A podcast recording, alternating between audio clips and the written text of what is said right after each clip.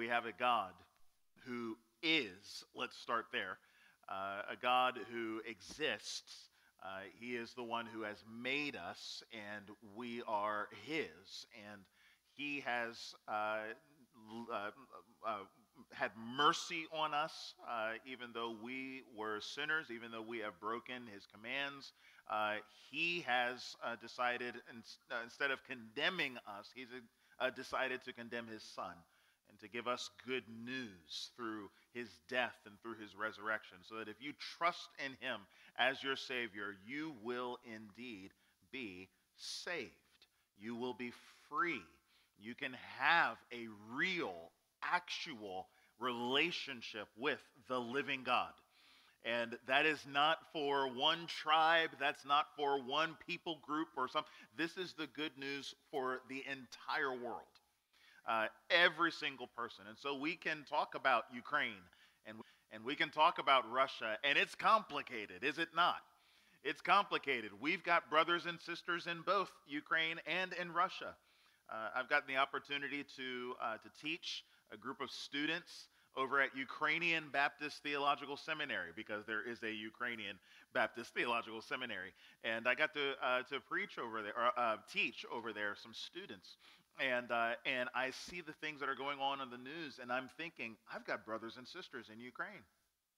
And I can't, you know, totally, you know, just go, oh, you know, you know let's just go and, and, and, and you know, go, go, go a few rounds with Russia and so on. No, no, because I've got brothers and sisters there too.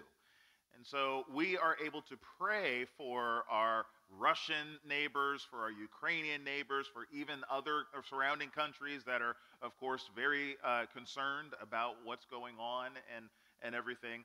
And, and the good news of it all, the good news in the midst of war and violence and everything, the good news is this is not uh, kind of an excursus, if you will, an addendum to the plan of God but that the God who made all things is the God who is bringing all things to its ultimate end and ultimate conclusion. And that is that Ukrainians and Russians will one day be gathered together singing the praises of King Jesus. And so we sing with that confidence and we pray with that confidence that one day Americans and Russians and Jews and Gentiles and Ukrainians and Latvians and, and uh, I'm running out of countries, Brazilians, and all of these folks, all of us will gather together one day and we will say, Worthy is the one who sits on the throne to receive blessing and honor, glory and power forever and ever. If you don't trust in Jesus, you can get in on that today. Today, you can be a part of this great work that our God is doing in drawing people to himself. And with that said, let's turn to Romans 8 because this is what Paul is just absolutely mind blown about. All right? Uh, uh, let's turn our Bibles to Romans chapter 8. If you're there, say I'm there. See, y'all, I, that's I knew if I would just talk a, a long enough time that y'all would all get there. Uh, Romans chapter 8, look at verse 28. And we know that for those who love God, all things work together for good. There it is. For those who are called according to his purpose. For those whom he foreknew, he also predestined to be conformed to the image of his son, in order that he might be the firstborn among many brothers. Many brothers there are people from every nation, every tribe, every language, every generation. All, that's what he's talking about there. And those whom he predestined, he also called. And those whom he called, he also justified. And those whom he justified, he also glorified. What then shall we say to these things? If God is for us, who can be against us? He who did not spare his own son, but gave him up for us all, how will he not also with him graciously give us all things? Who will bring any charge against God's elect? It is God who judges. Who is to condemn? Well, Christ Jesus, in that, who was raised who is at the right hand of God, who indeed is interceding for us. Who shall separate us from the love of Christ? Shall tribulation or distress or persecution or famine or nakedness or danger or sword? As it is written, for your sake we are being killed all the day long. We are regarded as sheep to be slaughtered. No. In all these things, we are more than conquerors through him who loved us. For I am sure that neither death, nor life, nor angels, nor rulers, nor things present, nor things to come, nor powers, nor height, nor depth, nor anything else in all creation will be able to separate us from the love of God that is in Christ Jesus our Lord. These promises just cannot get better. it's just every week in Romans 8, we have just been hit over and over and over again with this great reality of who we are in Christ and all that Christ is for us. So we're going to focus on verses 33 and 34 this, mo- this morning. And let, our, uh, let me pray that God would work in our hearts once again, that we would be mesmerized and gripped by these true and precious promises. All right, let's pray. Father, I ask that you would indeed drive this deeply into our hearts and into our minds. For those of us who are in Christ, who have trusted in him, Lord, I pray that these promises would be realer and realer every day. That we would live by these promises, that we would live in these promises. For those who are here that have not trusted Christ as their Savior, Lord, I pray that they would see that Jesus is exactly who he says he is. Open their eyes, Lord. Give them sight. Open their hearts to love what they hear. I pray, Lord, that you would apply by your Holy Spirit you would apply these truths to their hearts as they come to faith in the Lord Jesus Christ. We ask big things because you're a big God. Move among us. Do, Lord, what only you can do. And we give you all the praise and all the glory in Jesus' name. Amen. Hmm. Few things, a few words in our culture carry the weight, the the drama and the suspense as we find in the word retrial. Retrial. You know, it, we, we think that with the sound of the gavel on the courtroom, uh, on, the, uh, on the desk of the, of the judge, that, that that would signal finality. It would signal the, the conclusion of a dispute for, for justice. But because of a procedural error, because of a tainted testimony, uh, because of new evidence, uh, the previous verdict now seems premature. You cannot bring any charge against God's elect because absolutely no charge will hold in God's court. He's already dropped them all You say, okay, what, what, how, how can he say that? Well, notice two things. First off, in verse 33, do you notice what he calls us? Who shall bring any charge against whom? Oh, come on, y'all are reading. Whom? Yeah, I mean, you, you took your mask off and now you're going to be quiet? I mean, come on now. who, who can bring a charge against God's elect? Note, God has chosen us to be his people. Paul is asking this question not who can bring a charge against sinners, who can bring a charge against God's elect? Who can bring charges against the people that God has already chosen to be his? You say, Paul, where have you gotten that idea? Well, let's look up a little bit earlier. Notice again, verse 28. We know that all things, uh, we know that for those who love God, all things work together for good. For those who are called according to his purpose, this purpose of God. What is this purpose? Verse 29 Those whom he foreknew, we're going all the way back all right? Way back in the day, before there were days, okay? so back in the pre days, all right? We, we have God before he laid the foundation of the world, before a grain of, of, of, sand was, was laid on the ground, before a blade of grass came up and, and everything, before there was even water, God had already set his love and affection on a particular people. He said, You will be my people. You, particular, you will be mine. All right? He foreknew us. All right? He already had in his mind you and me. You say, whoa, whoa, whoa how do you, how, that, what, what's that all about? I don't have a clue. I don't understand it. I'm just really, really glad that, it, that it's true, right? Those whom he foreknew, he also predestined. Not only did he set, uh, uh, he set us on his mind, but then he already mapped out where all of this is going to head. Okay? So that's why we can say, as we said before, all the conflict and, and, and all the, the, uh, the tension and the animosity and the violence and all of that that's going on. And by the way, Southeast Raleigh, you don't have to go all the way to Russia and Ukraine to see all of that, right?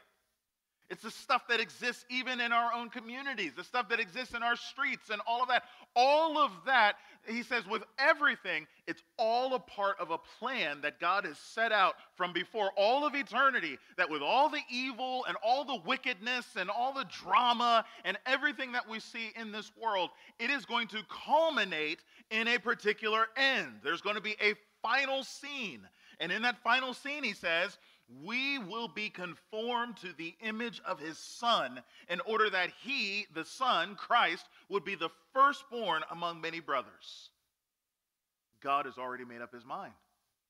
God made up his mind. You know, I, I learned something. Um, it's one of the perks of being a dad. And, and, and, and, I, and I learned that this perk kind of ebbs and flows um, with, with dadhood. But one of the things that I've learned is uh, whatever I say goes. That is some like impressive power. It can go to your head, right?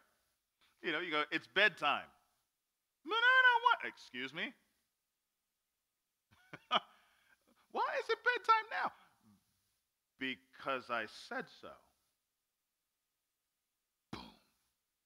Oh, I love it. I love it. Yeah. All right, time to clean your room. Why? Why? Uh, I'm your father. It's time to clean your room. You see? Eh, or we say, hey, we're gonna, you know, we're, we're going to um, uh, to go to, you know, let's say we're gonna go out to eat after after lunch or something, and you've got the kids, and they kind of go over to you, and they're like, you know, hey, Dad, can we go out to eat after church and all that? And and what are they looking for? They're looking for the divine word, right? They're looking for dad, you know, to, to make the, the official pronouncement. Even with mommy. I mean, they can appeal to mommy, but mommy said, you know, and all of that that they do all the time and everything, try to split us against each other and all of that. But you can't split us together. We're a rock, baby. But but but you have but you have this this this sense, you know, we're gonna we're gonna split you together or split you apart and all of that and try to pit you against each other and everything. But ultimately it comes down to what comes out of this mouth because whatever I say goes most of the time in our home, right? Uh, uh, so, what are they looking for? They're looking for me to say it. And then here's what happens if I say it, then it's ironclad, at least when it's something that they want, right? So we're going out to, oh, dad said we're going out to dinner. Dad said we're going out after church. We're going after, we're going out, we're going out. And they're all excited and everything. Why? Because once dad has made up his mind that that's what we're doing, that's what we're doing. You, y'all have been there before, right? Once, once I say we're going to go out after church, we're going out after church. And if we don't go out after church, but you said, right? You said that we were going to go out after church and all that. And I can't say in that moment, well, psych, you know, I can't do that, right? I, once I've said it, once I've made up my mind, they expect that that's exactly where we're going to wind up. Well, if that's how it is with this frail knucklehead of a dad, imagine what it is like for the dad. When he has made up his mind and he said, You are going to be conformed to the image of Christ. And, and we go through these moments where we're, where we're, we're struggling. We go through these moments where, we're, where we, we see the charges piling up against us. We see all the new evidence and everything. And, and, and it's easy for us to go, but you said, and God is going to say, yes, I did say. I did say. And it's going to happen. You will be conformed to Christ. Once I've made up my mind, there is nothing that can change it. Oh, how encouraging it is to know that you are of the elect. You say, How do I know if I'm of the elect? Well, you know, you could go into the mind of God and try to say, All right, God, you know, just you know, show me your brain and let me see, you know, all right, am I on this list of elect and all that? You could do that. You may be waiting for a while. Or you could do this Do you trust in Jesus? Do you trust him? Have you placed your life in Christ Jesus' hands and said, Your death, your resurrection are my salvation? I, I have no other hope but you. Only you can free me from my sin. Only you can remove the curse of death. Only you can reconcile me to God. You are my only hope. That is only the cry of one who believes. That is only a cry of the elect. Do you have the Spirit in you testifying with your spirit that God is not just some, some imperial emperor in the sky, but God is your Father who loves you and cares for you and ever longs for your good and wants you to radiate his glory? Do you see him as the one who in Christ constantly shines his smile on you, even when you have screwed up and messed up and so on. You know, nothing can separate me from his love. He loves me, and I live for that. I need that. I cannot go a second without knowing that he is for me and not against me. This is only the impulse and the urge of the elect. Do you see us as brothers and sisters in Christ? Do you find yourself growing in your love and affection for the people of God? Not just your local body, but all across the world. Do you see yourself longing for the day when we will all gather together and we will have the greatest family reunion in the history of mankind?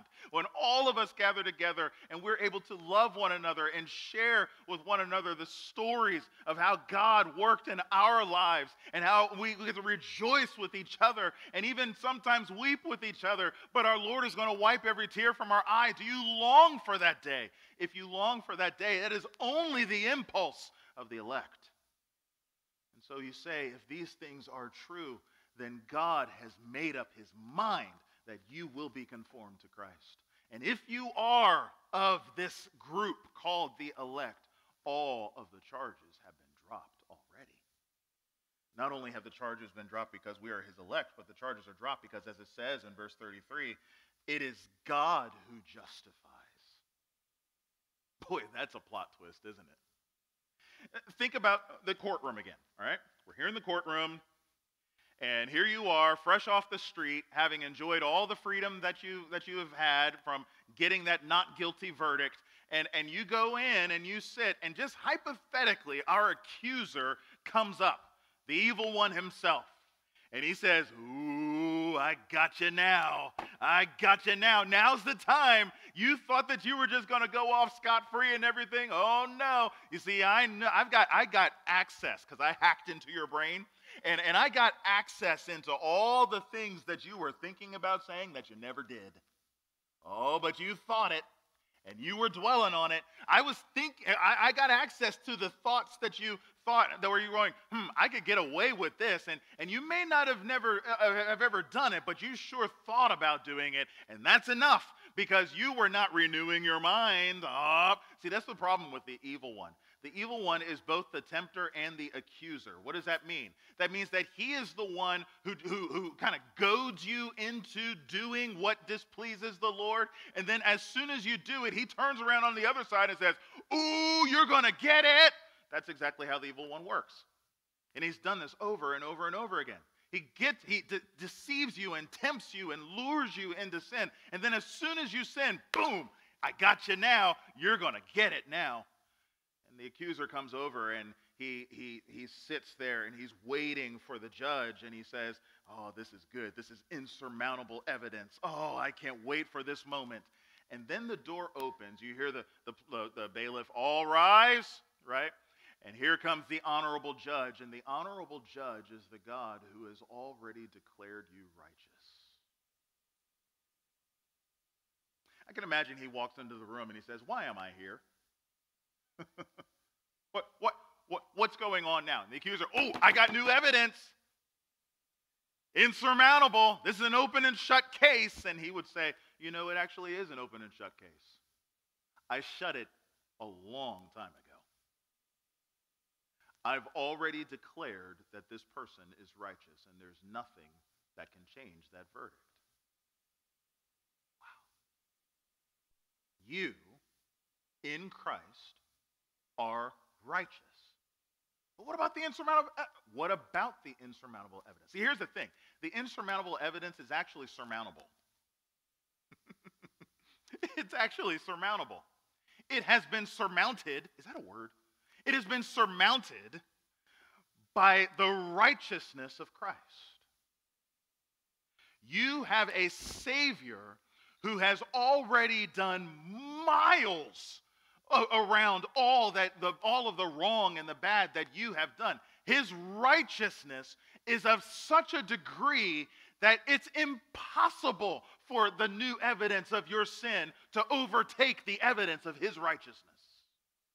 Do you see what I'm saying here? So long as he is the righteous one that he is, and that is never going to change, amen? So long as he is who he is, nothing that you can do can overtake this verdict. It will not be overturned. It is God who justifies.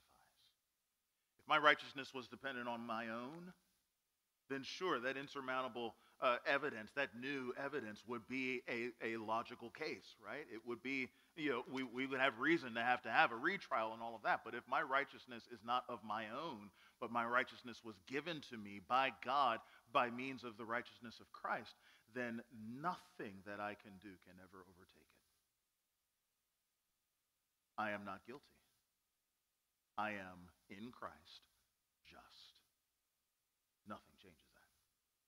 So, who can bring a charge against God's elect? no one can. Why? Because I was not declared righteous on the basis of my own righteousness. I was declared righteous on the basis of Christ's righteousness. And because he is righteous, none of my unrighteousness can topple his righteousness. You are just. Period. Case closed. Well, maybe somebody might come up and say, ah, yeah, yeah, but, but you know, I still think that you should be condemned. That's what he says in verse 34. Who is to condemn? Okay, all right, you know, yeah, you, you should, you know, be, you know, uh, or you can possibly be named just on the basis of Christ. But, but I'm telling you, your works matter, and you are condemned because of your sin. You, you are condemned. We cannot over, overlook the fact that you have done bad things. So, who is to condemn? And again, he says nobody can condemn. That's the implied answer. There's no one that can condemn you. We saw first that God drops all of our charges, and now we see that no one is able to condemn us because Christ Jesus is our defense. Sure, surely you've heard the stories of, of uh, folks wrongly imprisoned. And whether because of some type of injustice eh, with the police force or injustice with the judicial system or so on, the, the tampering of evidence and, and, and planting evidence and all these types of things. It looks like it is an open and shut case, and it looks like th- this is over. This person is going to jail, but this person insists his innocence. What does he need in that moment when the evidence looks, looks uh, uh, pretty convincing and everything, and it looks like he is going to have to serve this sentence? And he says, I didn't do this crime. I'm innocent. What he needs is a good lawyer, right? He needs a defense who is able to go and say, hold on, because there's an argument that we need to bring into the courtroom, and on the basis of that argument, you will find that my client is innocent. Well, oh, we, for us, it's, it's much more difficult, right? Because, well, we, we did do all of these things. we did do it all. And so we need a defense that is able to say, yes, you did all of these things. And yes, in normal situations, in normal circumstances, this person is guilty. But I'm going to give you an argument. And on the basis of that argument, this person is not guilty. So you say, okay, what kind of argument can overtake the fact that we have clearly done the wrong? Jesus gives the best argument. Look what it says.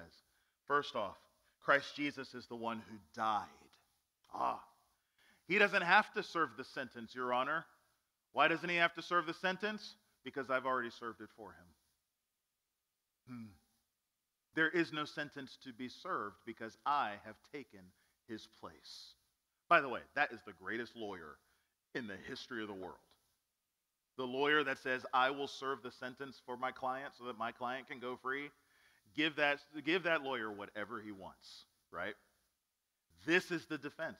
He, he's not going to serve any sentence because I've already served it. And we know that that, uh, that, that uh, uh, sentence was valid. We know that it was approved by the judge because it says he was raised. Not he rose, but he was raised. Passive. Who raised him? The judge. God is the one. That was the gavel. That was the striking of the gavel for all of the universe to hear. This sentence is final and it has been approved, and I'm going to show you that I approve of his act by raising him up from the dead. Oh, not only that, but he is at the right hand of God. so he died in our place. God raised him from the dead he ascended him up into heaven where he sits at our at God's right hand far above all rule and all power and all authority and every accuser including the one in our heads. He is over all of them as the one who has said my sacrifice is final. And I have all authority in heaven on earth that I can apply it to you and to you and to you and to me all of us are able through faith to receive this gift. And then, lastly, he says, who indeed is interceding for us. What is Jesus doing right now? Uh, one thing he is not doing is he's not kicking back going, yeah. Right? That's not his posture here. What is our Lord's posture sitting at the right hand of the Father? It looks like this. What is he doing? He's praying. That's what interceding is. He's praying. He's praying for us. What is he praying for us? you know what he's praying? Father, I know that that person did what they did. I know it wasn't pleasing to you. But on the basis of what I did on the cross, set them free. I know that that person said something that, that, that was not pleasing to you. I know they saw something and entertained themselves with something that was not pleasing to you. I, I, I, know that they should have had hearts of compassion, but instead they decided to step on that person instead of helping that person up. I know they did all of that, but Lord, on the basis of what I did on their behalf, set them free.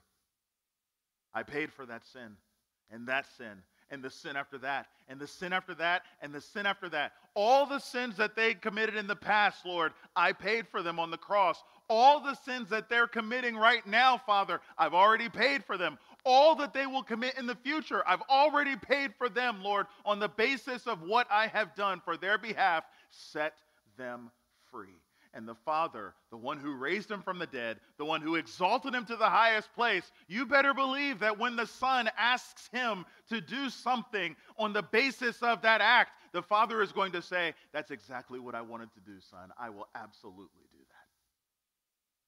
And you are forgiven day after day after day. Why are you not condemned? You are not condemned because you have the best defense that any human could possibly have in this universe you have the risen and exalted, interceding King Jesus.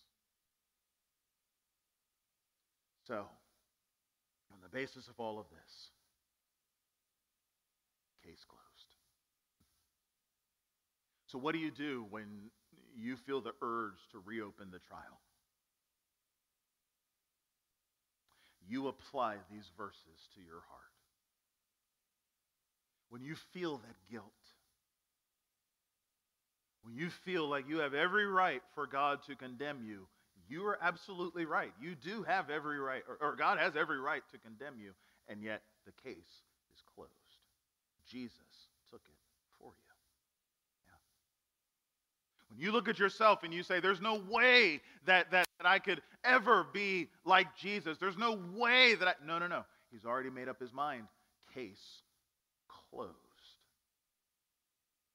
If you're going to take the time and go back to the past and look at all the past sins that you've committed and look at all the reasons that God should condemn you, could you also look a little bit further into the past to this place called Calvary where there's a cross and there's a man laying uh, nailed to the cross and as he is saying to Telestai, it is finished, he is speaking about all the things that you won't let go of?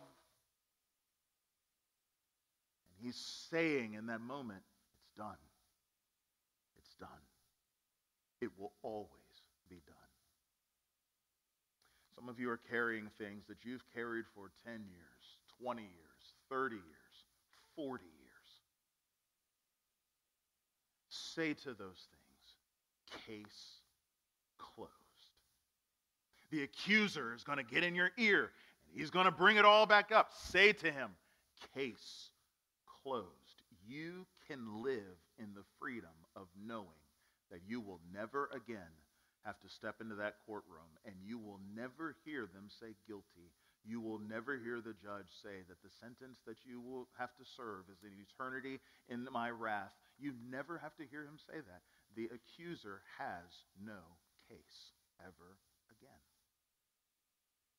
So, my prayer for each one of you that you would live in that you make it humble you. It should humble you that you would receive such grace and such mercy.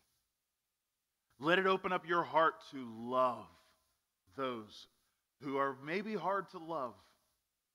Because if you have been loved in such a way, oh, can you imagine the kind of love that they would need if someone would just point them into the direction of the God who justifies? May God give us the freedom of knowing that for all of eternity, because of Jesus, this case is closed. We're going to celebrate the Lord's Supper. It seems like an appropriate day to go back to the Lord's Supper and be reminded again of what our Lord has done in remembrance of him. Let's pray. Lord, in your grace, I ask that you would so move among us to apply these truths to each one of our hearts, the case is closed. Jesus has set us free. We are righteous because of Christ and not because of our own.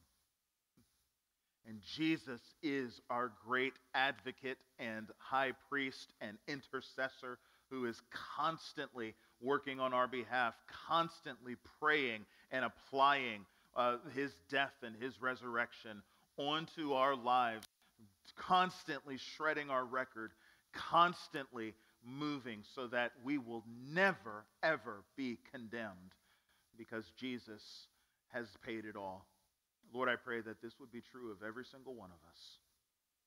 Free us from the guilt, free us from the shame Free us to forever love and worship you and love one another as Christ has so dearly loved us. We thank you, Father, for all these things. Set us free and silence the accuser. In Jesus' name, amen.